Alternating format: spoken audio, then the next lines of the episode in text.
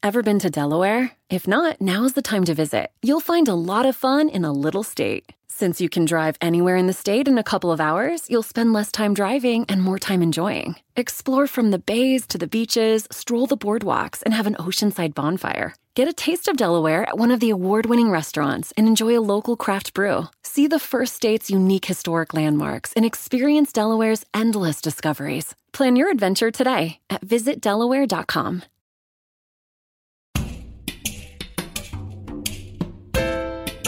I'm Jon Favreau. Welcome to Offline. Hey everyone, welcome to the best of Offline. First, a quick update. Offline is taking a break for the next few weeks. Uh, the team and I have some long planned time away as we unplug, recharge, and I'm sorry for doing this, go offline. Don't worry, we'll be back. New episodes of Offline will hit your feed in early October. But before we go, I wanted to look back and see what lessons we've learned from plumbing the depths of the internet. So today, instead of our usual interview, we picked out our all time favorite moments from offline so far. When I started the show, I had a good sense that the internet was breaking us our brains, our culture, especially our politics. But it was only a sense. I didn't fully realize the extent of the damage, and I definitely didn't understand the forces driving it. Now, 10 months and 40 conversations later, I have a much better handle on it. I will say that I'm pretty worried, much more so than when we started. And I'm not sure we can regulate ourselves out of this mess either. But I am hopeful that individually, we can each change our relationship with the internet in ways that will help us live healthier and happier lives. I haven't unplugged or quit Twitter, but I'm definitely doom scrolling less. I'm not getting into Twitter fights, I'm putting the phone down more, trying to spend more time being present with people, especially when I'm hanging out with Charlie. And I hope these conversations have helped you too. So today we're going to look back at some of the highlights, the conversations that have helped us make sense of it all and helped us reassess our screen time, with people like Stephen Colbert, Roxane Gay, Jenny Odell, Hank Green, and so many more. Here's your offline rewind.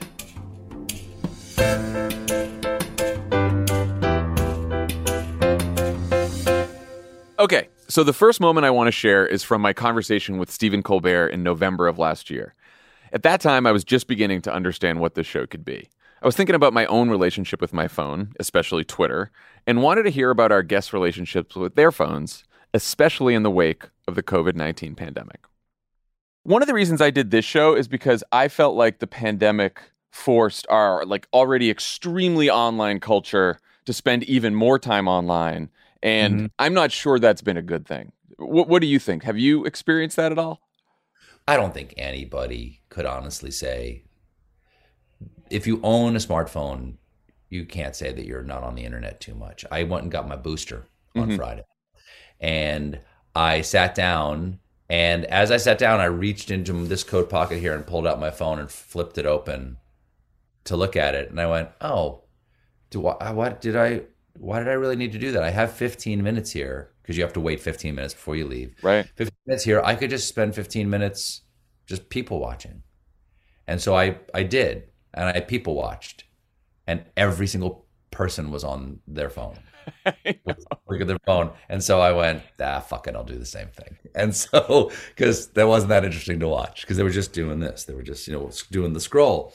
Um, I have the little thing. I don't know. Maybe everybody has this, but I have the um, how long, how much. Yes. How much you spend on your phone. phone. Comes on Sunday. Comes on Sunday. Yeah. That's an app I've installed, or whether it's something, some toggle I flipped over in my iPhone. I'm not sure where that information comes from, but I do find it distressing that it's it's like eight hours a day. You're eight. Oh wow. Oh, like I thought I, I was I was like over, I was like hitting five and I was worried about myself. We're constantly searching for what is the conversation today. And I know, I, I'm sure you have very much the same thing, but because we have to do a new one of these every day, I am constantly trying to peel the onion and say, well, what's, well, what's really behind that? What's behind that? What's behind that? What's behind that? To give some context for the conversation. So even as someone's pitching me their jokes on the story. I'm listening with one ear and the other's ear, I'm reading about the story to see whether there's any sort of juxtapositional information here that could be comedic or it, does it relate to some other thing that we're talking about today.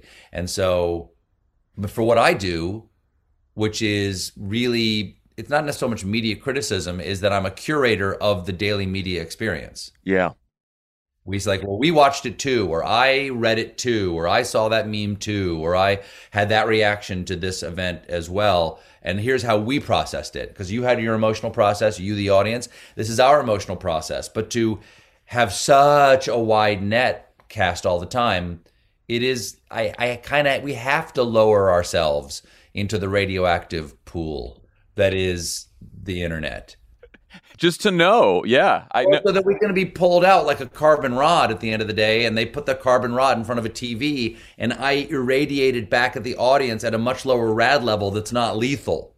You know what I mean? But I we do. feel poison. Part of the job is that I'm drinking the the radioactive. You know, I'm doing shots of the radioactive pool in order to radiate it back at you. So that's part of the job that I don't particularly dig. Daddy-O. Is it all Twitter that you're doing? Are you scrolling through Twitter oh, or are you? No, doing... I re- I don't ever do that anymore. Oh, that's good. Uh, I don't even have Twitter anymore. Oh wow. Okay. I still tweet. I still tweet, but I literally give a tweet to somebody else to tweet, and that's one of that's the only the only way I've been able to reduce my intake at all is that I I never read Twitter. Well, I was going to say that that's a much. You can say that I'm going to read the people I follow, but you're lying to yourself. Yeah, no, you're gonna look at you're gonna start looking at your mentions. You're gonna look at the comments. You're gonna look that at people saying do. about the show. You don't want to do that. I don't that. do. I don't. Look, I haven't looked at my mentions forever. Well, I see, this, this is already a much healthier social media diet or news I don't search, phone I don't diet. Myself, that's I don't. Great. I haven't done that since I have not searched for my own articles since the correspondence dinner in 2006 because you figured that was enough. Jesus wept. That exactly. that was enough attention for anybody. Uh, yeah, I think it's uh, ultimately. Here's the thing: Does it break our brain? My brain came pre-broken. Mm-hmm. You know, I always have six thoughts going at once in my mind. That sort of balkanized way that we all think now. At the same time, it's as if like how you can partition a hard drive. You know, my brain is always partitioned and running three or four programs at once, mm-hmm. and the internet merely is, as my daughter once said to me, Dad, there's never been anybody more ready to receive the internet than you because you are the internet. Like that's how your brain works in in good ways and bad ways. And so I don't feel I feel basically the culture of the internet is poisonous. The mechanism of the internet, I think, is wonderful. Stephen's brain seems to be tailor made for the internet, but that isn't the case for most of us. A few months later, I sat down with New York Times bestselling author Roxane Gay about her relationship with the internet and why, at the time, she had decided to step away from social media. What was your experience like on Twitter when you finally decided to step back and spend a little less time on social media? I just hit a wall. I just didn't like the person I was becoming more than it was more than just the constant harassment and cruelty. I was finding myself becoming pettier and pettier and just in you know just like that need to have the last word. And i love being right. Oh, there's just there are a few things i love more than being right. And and i hate when people misinterpret me or misstate my positions. And so I was in this constant mode of like correction. And I have never been one to look up myself. I don't search my name on Twitter. I never have because I don't want to know. Honestly, what you are talking about. what the you know, like if you're talking shit about me, that's really none of my business. I only ever see it when people tag me into it. And when that happens, right. I can't help but to figure out why, like what's being said. And I would just go down these toxic rabbit holes of people who clearly just don't like me and were looking for excuses that would make it supposedly like safe for them to air that dislike. And so I just realized uh, this isn't who I am. This is not how I want to be in the world. This has nothing to do with my actual work. And so I'm trying, and it's a process. I'm just trying to unclench and to just, you know, so what if someone's out there misrepresenting something I've said or what I believe? You know, my work speaks for itself. And I'm just trusting in my work now and also trying to develop I mean, I, I've always had hobbies and interests outside of the internet, thank God. And so I'm just spending more time doing the kinds of things that I actually want to be doing. Yeah, I I made the mistake of thinking that um like arguments on Twitter um, were things that you could win or that like people could be reasoned with or that i guess some of these arguments were on the level when someone was like criticizing you or coming after you and i would go into the mentions and i would reply to people not to try to be an asshole back to them but to try to say like oh maybe i'll convince someone why i was right or, or maybe i'll have an interesting debate or conversation and pretty soon you realize like that's just not possible. Like that's not what the platform is for, and that's not really what the platform facilitates. it, it isn't, and I also find that people tend to want to debate what I've written, and for me, the beginning and end of my engagement with a subject is the essay that I've published. I don't Hmm. have like more interest than that, unless I'm, of course, at an event or talking with friends and colleagues. And people tend to get really disappointed that, like, whatever I'm writing about isn't my lifelong passion. And it's like, I have many interests. And as a cultural critic, I'm going to write about many things, but I don't owe you engagement beyond the work. And I'm just reminding myself of that more and more that the work is engagement enough. Yeah, it is. Well, and even if if someone wanted to engage with an opinion I have on the pod or anything like that, and it's an individual and we're one on one, I'd be happy to have that conversation. But that's not what engagement is on social media. When you engage with one person, you are then once again going fully public with that engagement. And it's an audience of people that are going to hear that that probably don't necessarily need to hear that. Yeah. And, you know, the reality is that I just find that there's not a lot of good faith engagement. Whenever people mm. want to supposedly engage with me, what they really want to do is share their pet perspective and tell me that I'm wrong. And Right. that's actually not engagement. So feel free to tell me that I'm wrong, but you're not really looking for a conversation. You're looking for affirmation of your point of view and acknowledgement. And I, I don't think, actually, I know it's not my job to do that for you. You have to mm. figure that out on your own. And so I, you know, it, it's the internet is a mess. It's just a mess, you know, and, and I think that a lot of it is because the people who created internet platforms sort of decided that they were not going to tend to the gardens that they built. Anything can go. Let's go ahead and build weeds. Fuck civility. Um, of course, white supremacy on these platforms is fine. Misinformation, cool.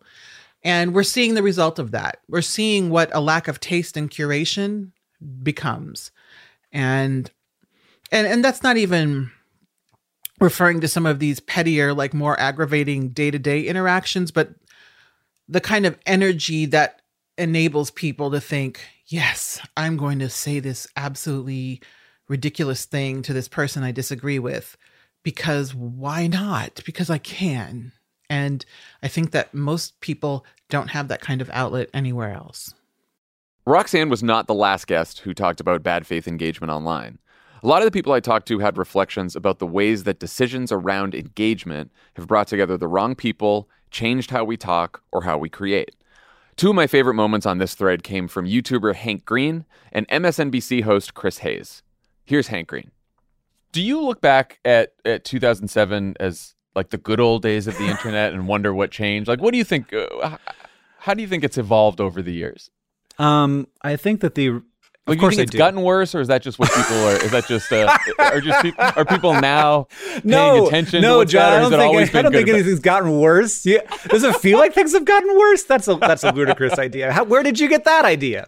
No, you know what's I- funny is I, I have talked to Alex Stamos, who was the um the the former chief security officer at Facebook, Yeah. and he's like, "Look, I think Facebook has done a lot of bad shit. I, I take responsibility for a lot of that, but I think a lot of what we don't like about the internet now is merely a reflection of human nature and us." And not necessarily the internet itself, and I, I don't know about that.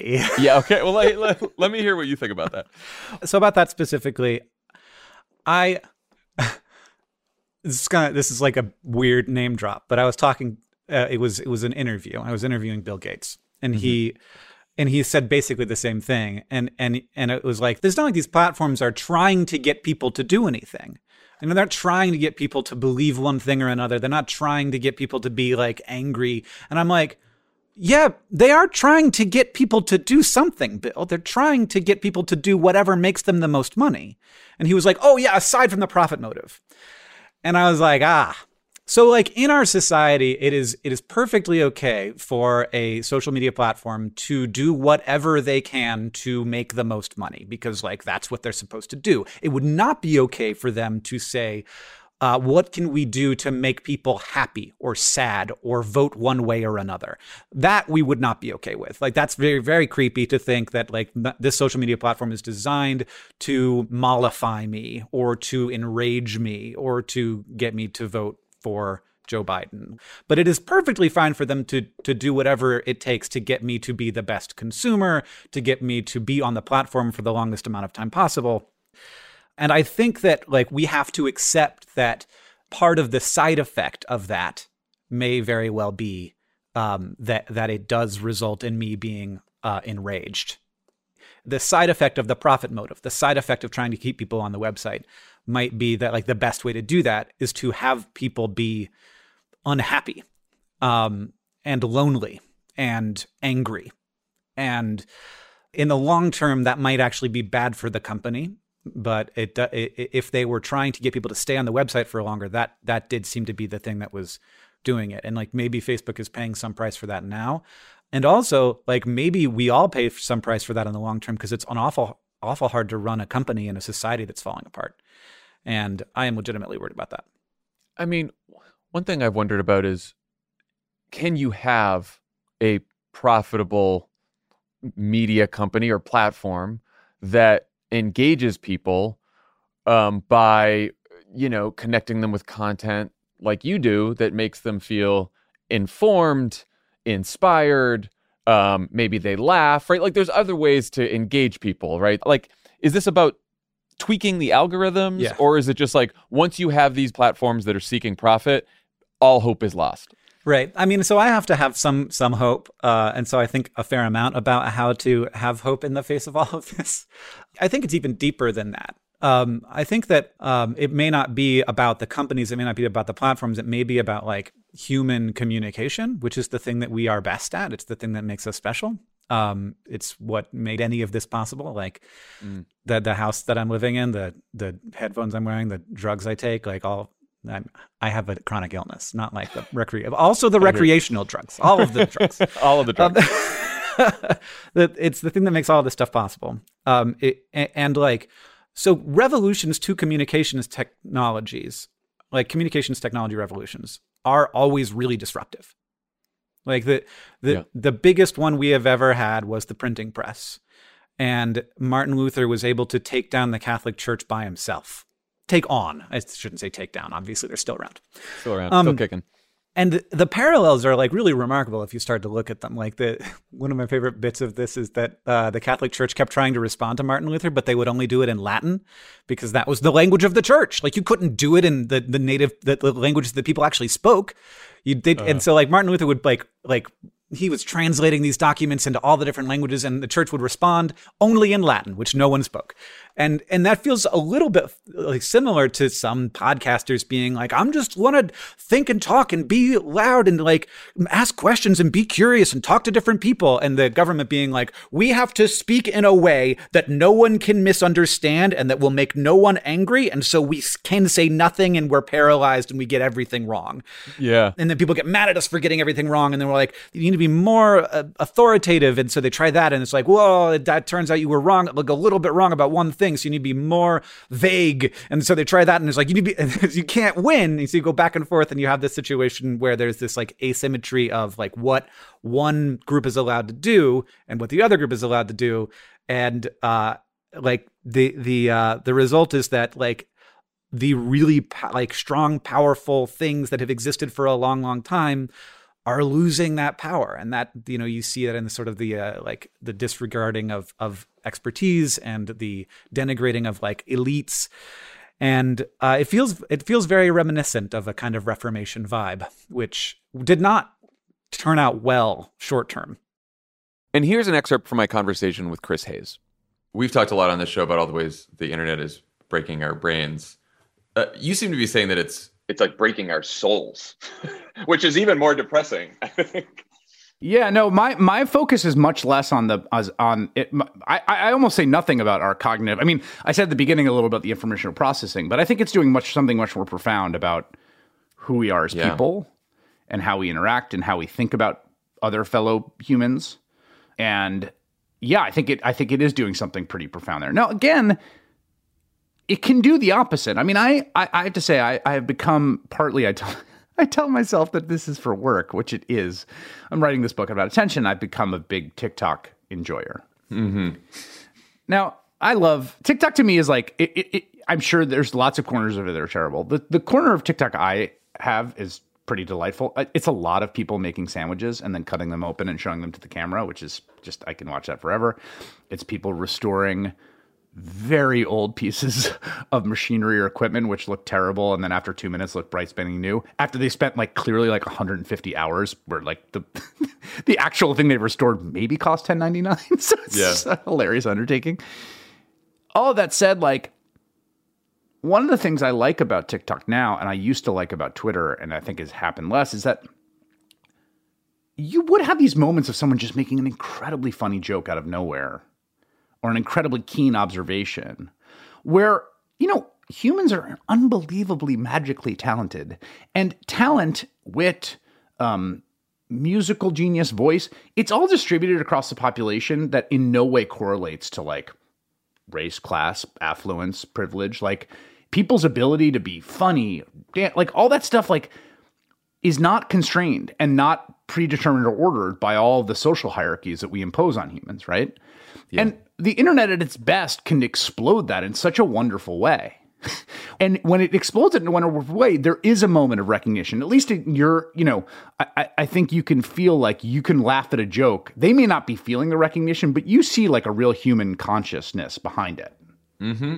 Well, was it? I mean, wasn't that the original hope of yes! the internet right yes that it could like that somehow if all of us are connected that it could sort of dissolve lines of class and race yes, and geography exactly. and help us bring us close together so then what happened and then i and not just what happened but then i start to wonder you know there's all the usually the uh, the tech geniuses make this argument that it's not it's not the structure of these social platforms. It's just us. It's human nature. This is what happens. There are good parts when we come together and connect, and there are bad parts when we come together and connect. And the bad parts are because we're human and we have failings and we're not perfect, right? And so, is, what is it about the structure of the internet that has done that has made this worse and made the good parts that you're talking about so much rare? Yeah, I, I don't think I have an answer to that yet. I think what I would say is that to, to, uh, to your point, right? Like I think that there's the two extreme versions of this are the tech people say it's just humans, and if you put a lot of humans together, you get good stuff and bad stuff. Like you get flash mobs and ethnic killing. You know, it just depends, like what yeah. how it how it works out. Um, the the the opposite end of the argument is that it's the algorithm. You know, we hear this a lot, right? Or it's the financial incentives that are selecting for certain kinds of human interaction. I think there's a lot to both of those. Like I would I mean, I do think the fact that maximizing for attention, which is what at a business level all these frameworks have to do, like that is going to have negative consequences. Because attention again attention is not recognition. Attention is not human connection. Attention is a very different thing. It's colorblind in, meaning if if the full texture of human emotional life is in color like attention is just black and white.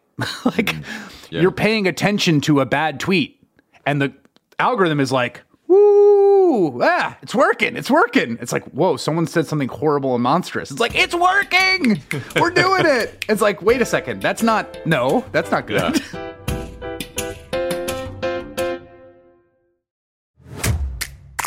The Crooked Store's latest collection has a clear message for anyone trying to take away abortion rights. Don't. The No Trespassing collection features four different designs, each inspired by a different state where abortion is under attack. There's Stay Out of My Swamp for Florida, Stay Out of My Hole for Arizona, Stay Out of My Prickly Pear for Texas, and Stay Out of My Strip for Nevada. But obviously, I'll be wearing these no matter where I am. A portion of proceeds from the collection will go to Vote Save America's F Bands, the Fight Back Fund, which currently is supporting abortion rights organizations across Arizona, Nevada, and Florida. Head to crooked.com slash store to shop. Hi, I'm Erin Ryan, a writer and host of the podcast Hysteria.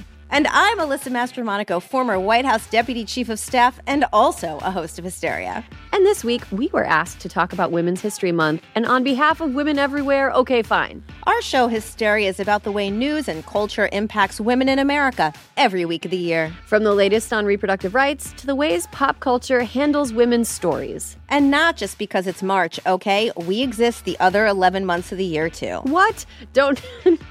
uh, you heard it here first. Don't even get us started on our exclusive YouTube series, This Fucking Guy, where we try to figure out how the worst people in America got to be so awful. So, if you're looking for a pod that's by the ladies and for everyone, make sure to subscribe to Hysteria wherever you get your podcasts.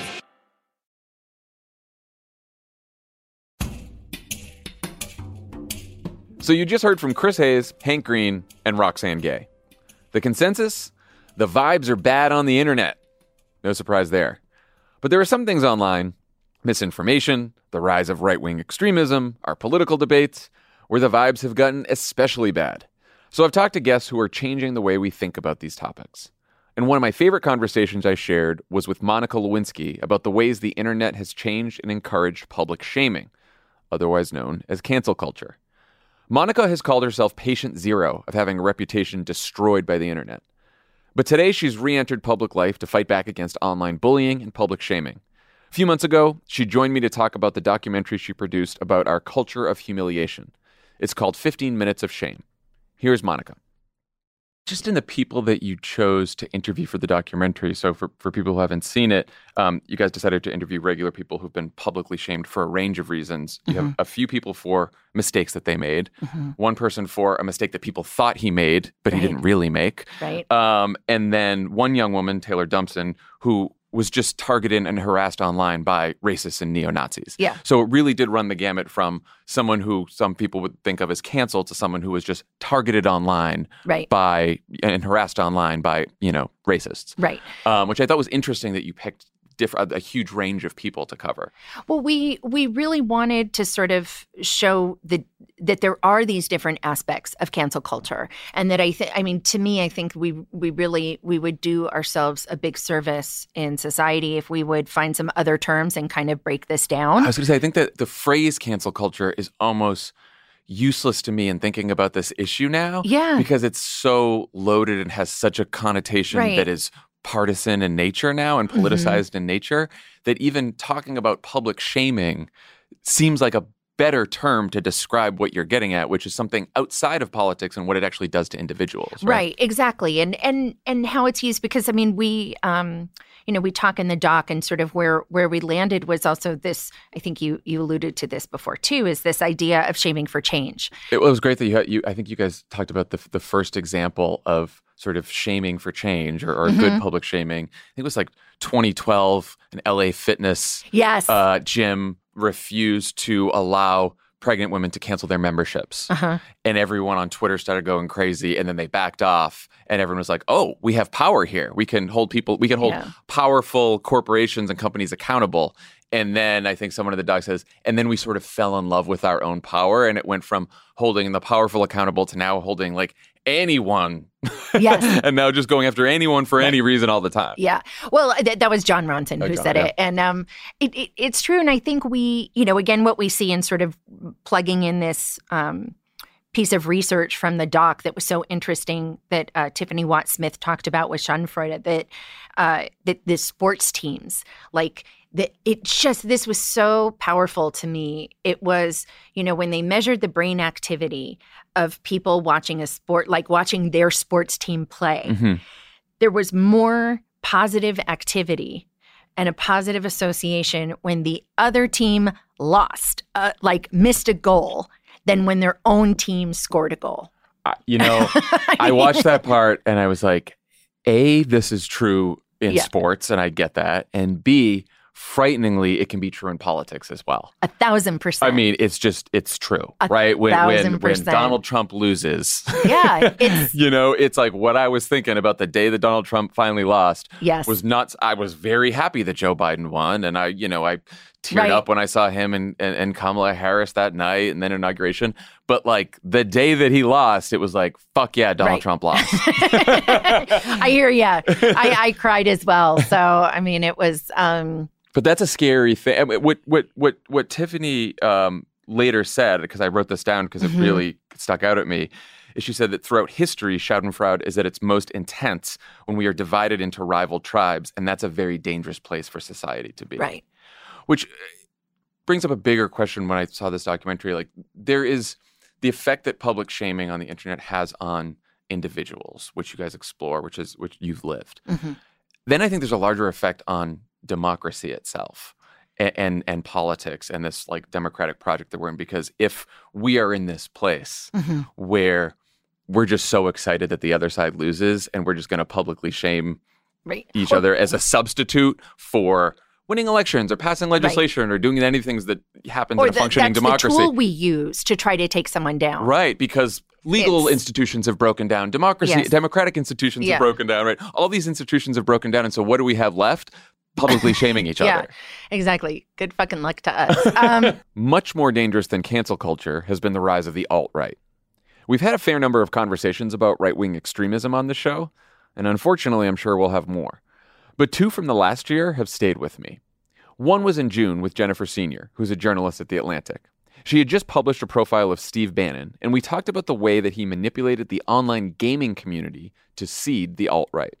So, the moment in your piece that I knew this would make a great offline conversation was the story Bannon tells uh, about his days working for internet gaming entertainment, where he first learns about the size and intensity of the online gaming community. Can you talk about that? Yeah. Um, it was really arresting, and I can't take credit for it. He told this story to Errol Morris in American Dharma.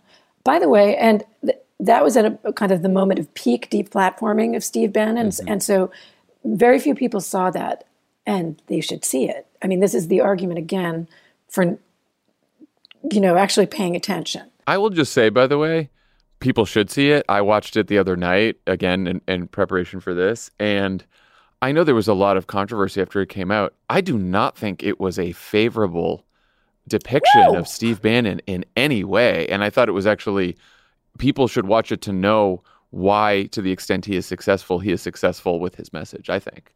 Correct, exactly. And I, I'm hoping that my piece did some of the same. I mean, Errol is, you know, wouldn't want to compare myself to him.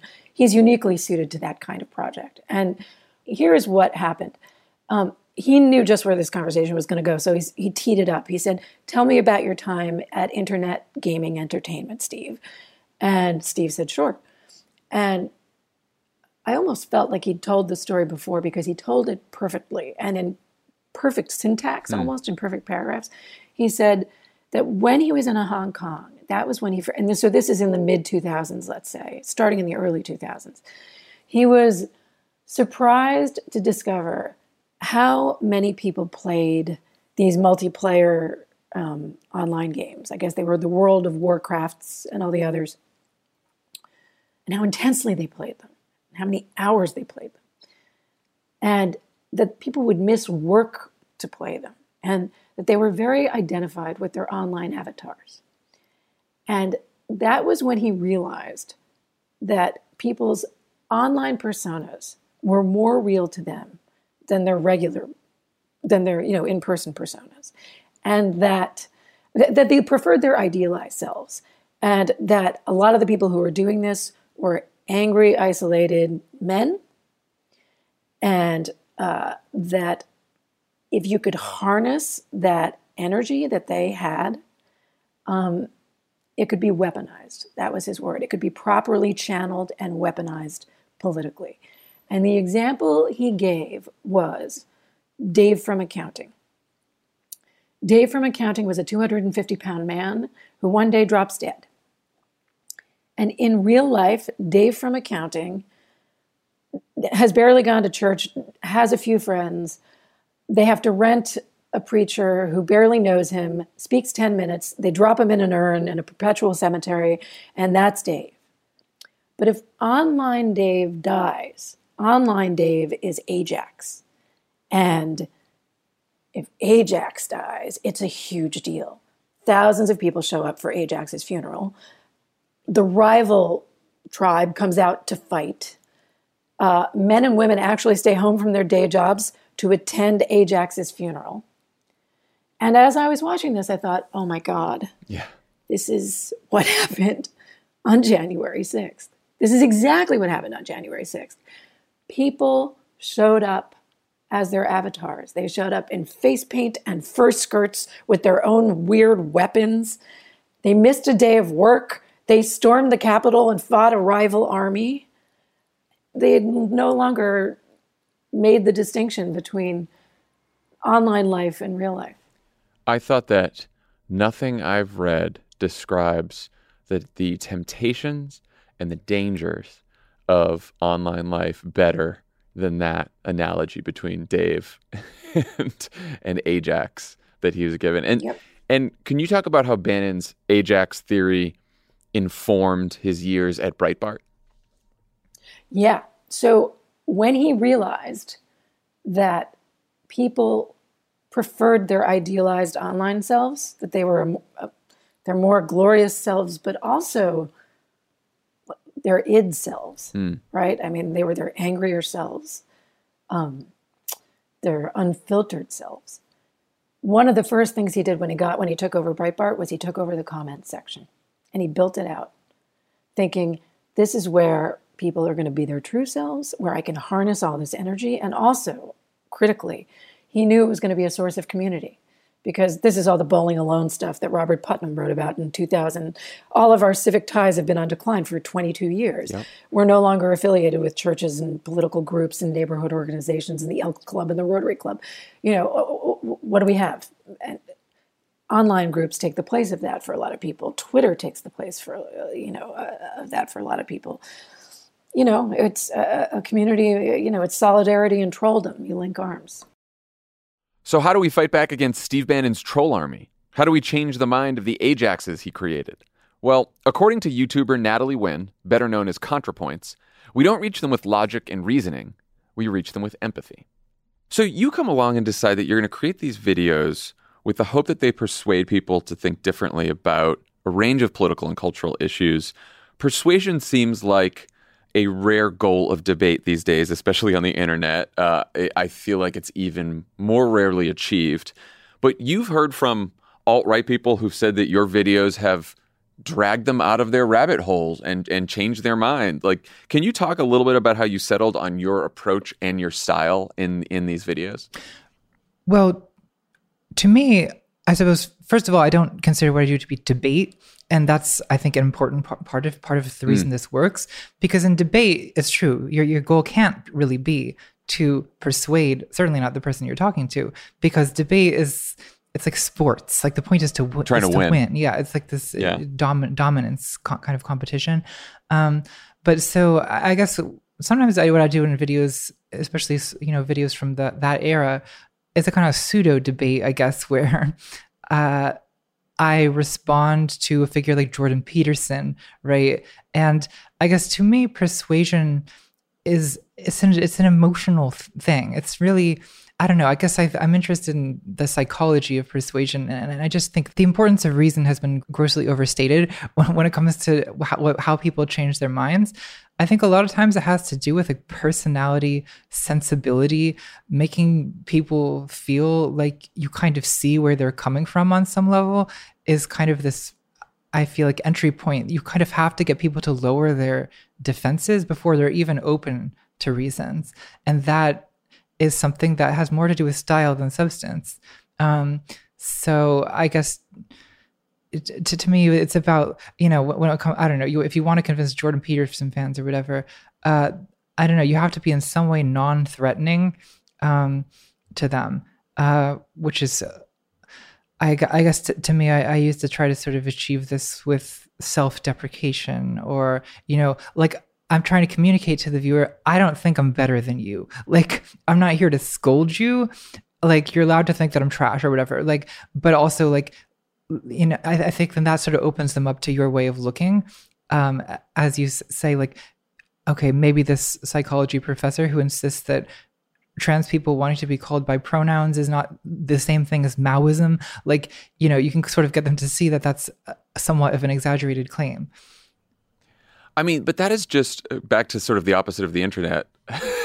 that is the that is just so different from how most conversation and most political conversation plays out today. I actually feel like, you know, the response to Trump and Trumpism over the last several years has been so focused on like we're going to fact check the right yeah. or we're going to find the truth or the media must actually tell the truth or journalists have to do their jobs and it's all about truth and reason and i think what you're saying is that it's much more about emotion and sort of understanding where people come from. It sounds like what you're saying is it's about empathy in some sort of way. Yeah i think that that empathy is helpful in that you sort of have to know you sort of have to be able to guess how people are feeling in order to resonate on a frequency that that that, that they're going to pick up. Um, i think that that's a skill that's sort of not really part of i mean it's certainly not very much part of a, a western philosophical tradition and any kind of idea of debate that comes from that like it's not uh, you know, there's this idea in like Plato's dialogues, for example, where like the, you know, uh, well, I guess even Plato kind of figured it out because Socrates, they do kill him. Um, but, but, right.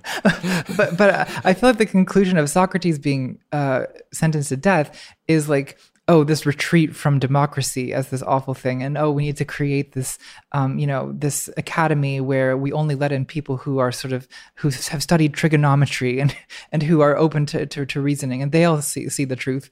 Um, well I, I don't think even that will work. I think to me i guess i have a more like psychoanalytic view of reasoning.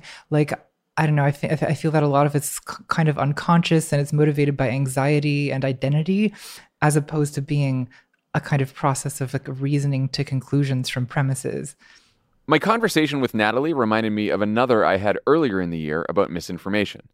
Abby Richards, a TikTok disinformation researcher, talked about how the best way to combat misinformation is through inoculation. You know, we talked about how your strategy is not to just debunk, but to inoculate people against conspiracies. How do you how do you do that? What what works? Uh, what's the inoculation process like? I mean, it's it's basically like a vaccine. So perfect. The idea is that you provide somebody with like a small dose, tiny little dose, kind of like a vaccine, how you get introduced to what the virus might look like, and then your immune system knows how to fight it off. It's very similar where you get introduced to either like a, what you know a specific piece of misinformation might look like or a specific tactic that people who are spreading misinformation may use. Um, and you get shown what that looks like. And now your brain, kind of almost like your immune system, has this response uh, of knowing next time you're confronted with it, like, oh, this might be misinformation. That's interesting. I mean, one of the most um, common questions we always get from Pod Save America listeners is like, how do I talk to my family members who've been radicalized by right wing disinformation? Uh, what's what's your advice for those of us who don't have a, a huge platform on TikTok? Uh, my first piece of advice is always to look after yourself. So like you should never feel obligated to have to go engage with things that make you feel unsafe or just really upset. Like you have to take care of yourself first and foremost. Um, and then my second piece of advice would be if you do have you know friends and family that are hardcore believers and really are not in a space to get out, it's helpful to like either encourage logging off, encourage them to like step out of those environments and maybe go engage with some activities that they've enjoyed in the past that aren't conspiracy related, like playing soccer. I don't know. Maybe you're I don't know, just throwing it out there, baking, knitting, any of those, uh, or whatever. Be creative with it. But if if you do have somebody that really isn't going to engage with you, I if if it's possible for you, I always recommend that you let them know that you're still going to be there and that if mm. they want to get out that you are there for them and that like you love them you care about them you want to see them you know in an emotionally healthy place and you want to support them but you don't need to necessarily put up with all of their most wild and dangerous beliefs to support them. You know, you can be there and create some distance and be like, if you want to come talk to me, if you want my support, I am here, but I'm not going to tolerate this these hateful beliefs. It does seem like coming to the conversation with some level of empathy is probably a little bit more effective than um, why do you believe this crazy thing that's bad? Actually, asking why can be really, really helpful. Um, oh, interesting. I would I I wouldn't go. Why do you believe this crazy belief? um, you know that might upset them, but if they're like the world is run by a satanic cabal and like the pandemic is fake, to be like, why did they think the pandemic? Like just play dumb and keep asking why and keep like so exactly like who are these people? Like where do they convene? You know like what are they doing? And really just play dumb and really poke at their belief with a stick. And you won't immediately see change but you might be able to poke some holes until they eventually like concede that maybe it, it is just a belief. Yeah so how does the microchip fit into the syringe that gives you the vaccine? Yes. Yes. Just show me show me where it goes in the needle. and then, okay, and then so where the Can you explain to me why like the you're you're okay with phones but and carrying that around all the time but not this this hypothetical microchip? Like okay. So so how do you feel about companies collecting and selling our data? I'm just asking. It's 2024. We're facing another presidential election with huge stakes. You want to help. You don't know where your money will actually make a difference or how to figure that out. And sure, you love to take an edible and not think about it, but you can't because you do care. Let Vote Save America make it easy for you with their new anxiety relief program. Here's how it works. You set up a monthly recurring donation at the level that feels right for you, and Vote Save America will send 100% of it to the grassroots organizations and down ballot races that need it most. Then at the end of the month, they'll tell you where your dollars went. That's it. Set it and forget it. Vote Save America has already raised $52,000 in monthly recurring donations. Love it. That's great. From over 1,000 amazing sustaining donors who've signed up and trusted Vote Save America to make their dollar go further. But we still have a long way to go, and Vote Save America needs your help to get there. Sign up at votesaveamerica.com and enjoy your edible. Legal disclaimer paid for by Vote Save America, votesaveamerica.com, not authorized by any candidate or candidates committee. The Crooked Store's latest collection has a clear message for anyone trying to take away abortion rights. Don't. The No Trespassing collection features four different designs, each inspired by a different state where abortion is under attack. There's Stay Out of My Swamp for Florida, Stay Out of My Hole for Arizona, Stay Out of My Prickly Pear for Texas, and Stay Out of My Strip for Nevada. But obviously, I'll be wearing these no matter where I am. A portion of proceeds from the collection will go to Vote Save America's F Bands, the Fight Back Fund, which currently is supporting abortion rights organizations across Arizona, Nevada, and Florida. Head to crooked.com slash store to shop.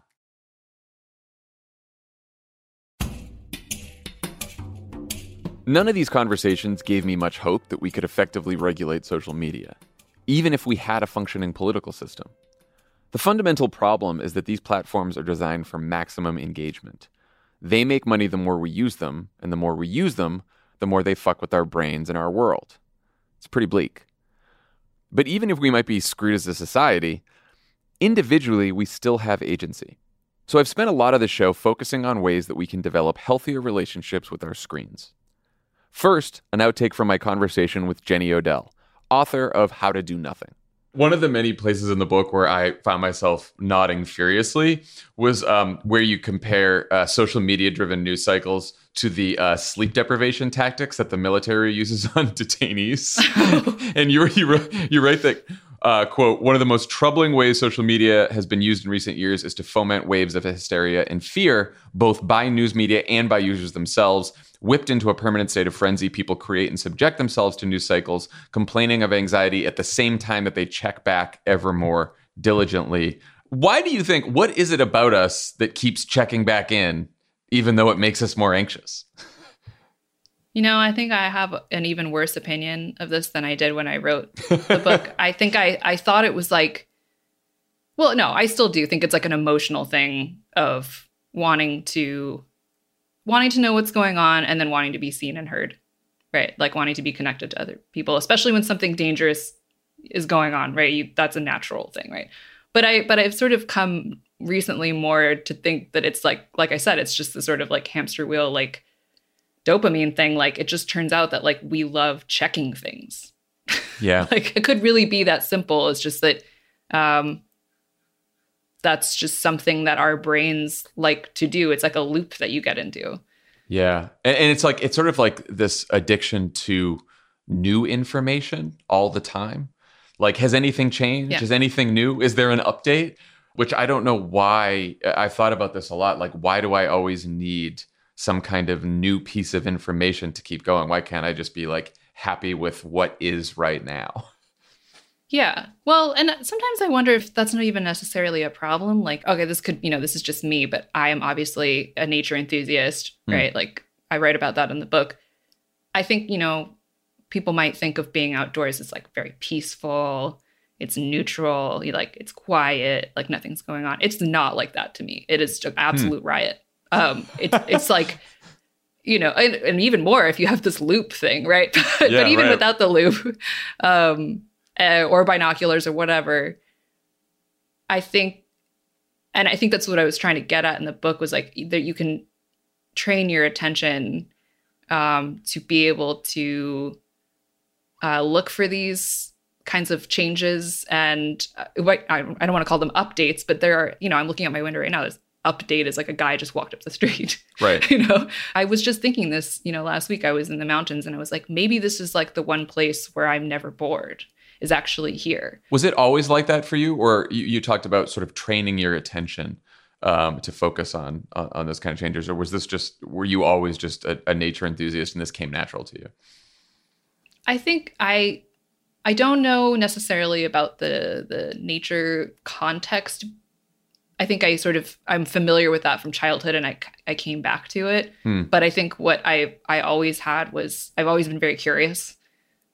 And that's just sort of an orientation that, you know, no matter what you sort of direct that at, you're going to be looking closely and waiting for things to change and seeing that things are changing.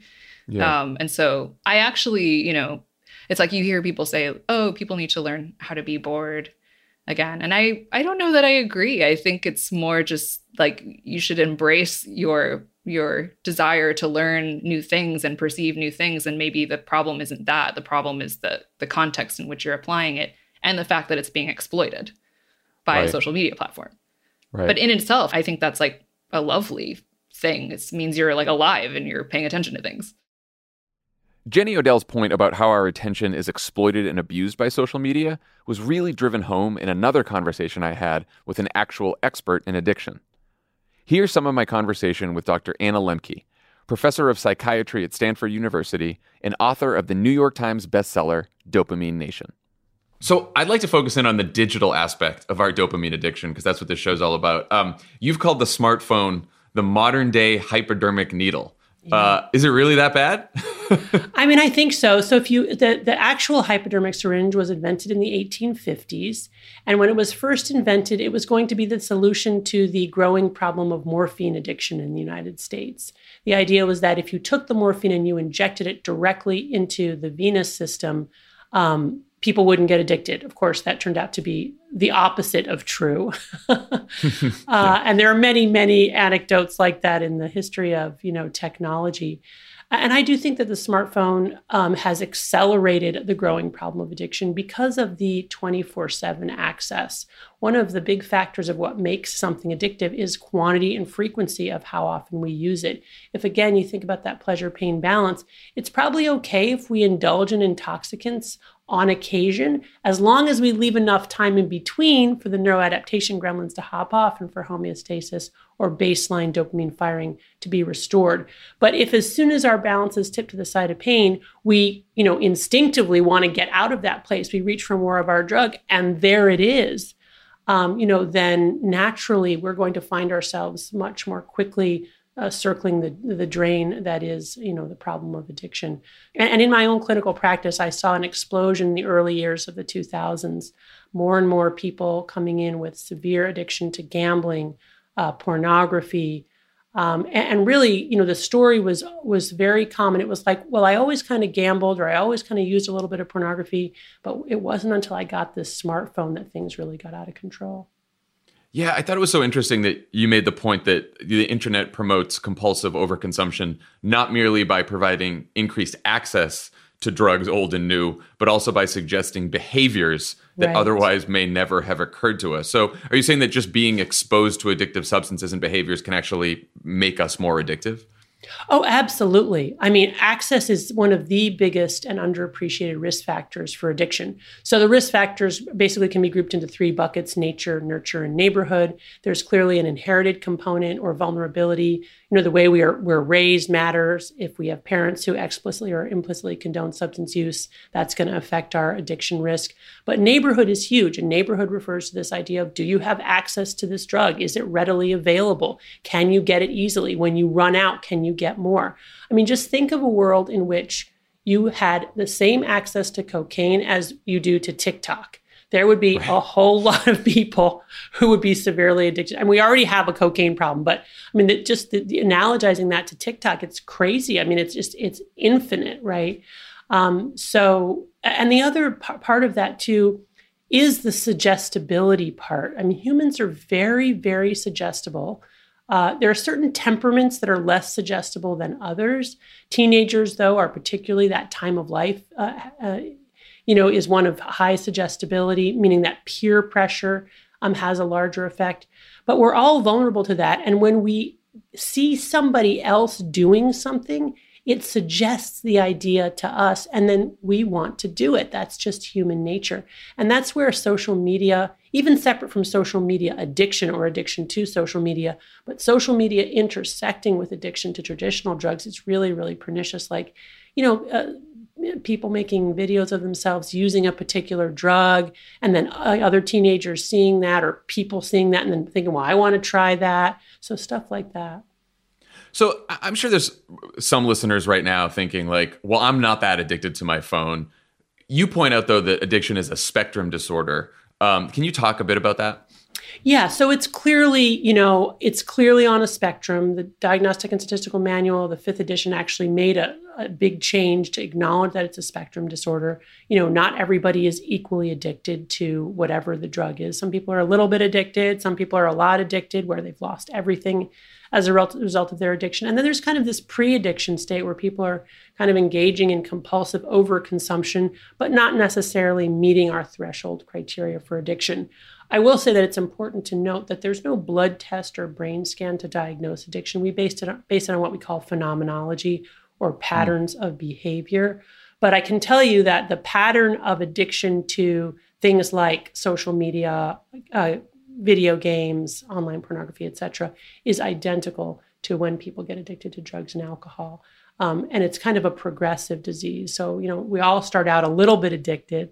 And then some of us are able to kind of recognize it and self correct. Those people probably don't have the disease of addiction or the innate extreme vulnerability, whereas others, once they get going on their drug of choice, will have a very, very difficult time of both seeing it and stopping it even once they do see it. And I think that's a core piece of addiction is the loss of agency.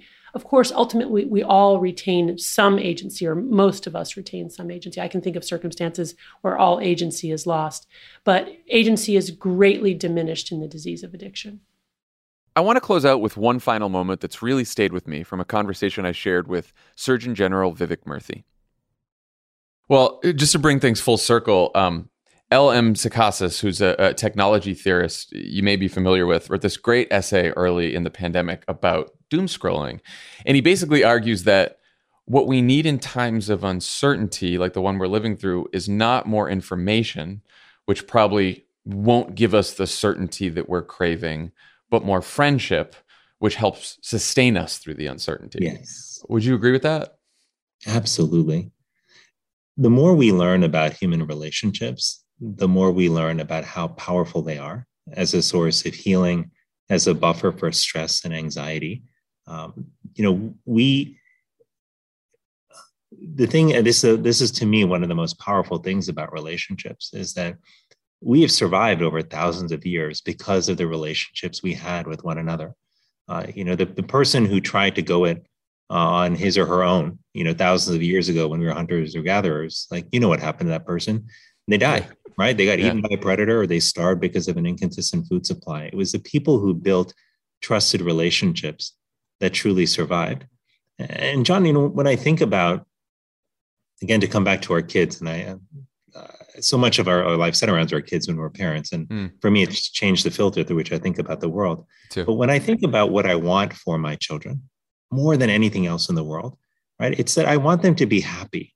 I want them to be fulfilled right? I want them to to have deep meaning like in their life. But that is not going to come necessarily from the job they have or how much ends up in their bank account or how many awards they have to put up on their wall.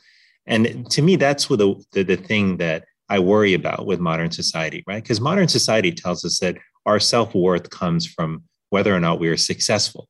But it defines our success as our ability uh, to either accrue wealth, power, or fame. Those three things, you know, are what we define as being successful. And if you have all three, wow, you're super successful. Like think about the movies that we make and the books that we write about individuals that we hold up as successful. They're often people who have achieved fame, power, or wealth. But the reality is, you know, when I think about people, Jon, that I have cared for in the hospital over the years, people who are at the end of their life, the people who are actually reflecting on the most meaningful moments of their journey, very few of them talk about how wealthy they are or how much power they had. Uh, very few of them talk about how famous they were, how many followers they had on social media. What they would talk about in those final moments of life, Jon, were their relationships, the people they loved, the people they missed, uh, the people whose life uh, they were grateful to be a part of. You know, it's just so clear Jon, that in those final moments of life when everything but the most meaningful strands of life fall apart, fall away, that what rises to the surface are our relationships. And I just don't think that we have to wait till the end of our life to come to that realization. I think COVID has given us an opportunity to reset, to reassess, and to understand what really and truly matters in life. And that is our relationships with one another. And that's why that's what I want for my children is to for them to lead a truly connected life.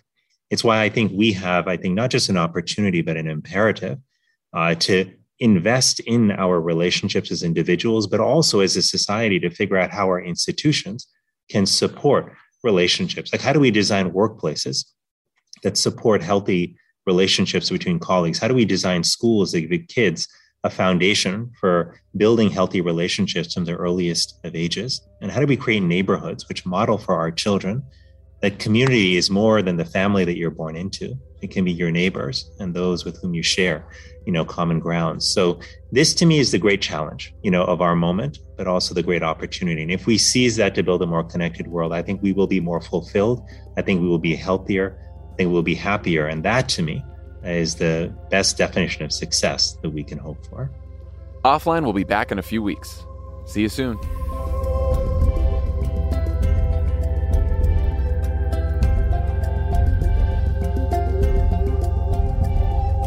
Offline is a Crooked Media production. It's written and hosted by me, Jon Favreau. It's produced by Austin Fisher. Andrew Chadwick is our audio editor. Kyle Seglin and Charlotte Landes sound engineer the show. Jordan Katz and Kenny Siegel take care of our music. Thanks to Tanya Somanader, Michael Martinez, Andy Gardner Bernstein, Ari Schwartz, Andy Taft, and Sandy Gerard for production support. And to our digital team, Elijah Cohn, Nar Melkonian, and Amelia Montooth, who film and share our episodes as videos every week.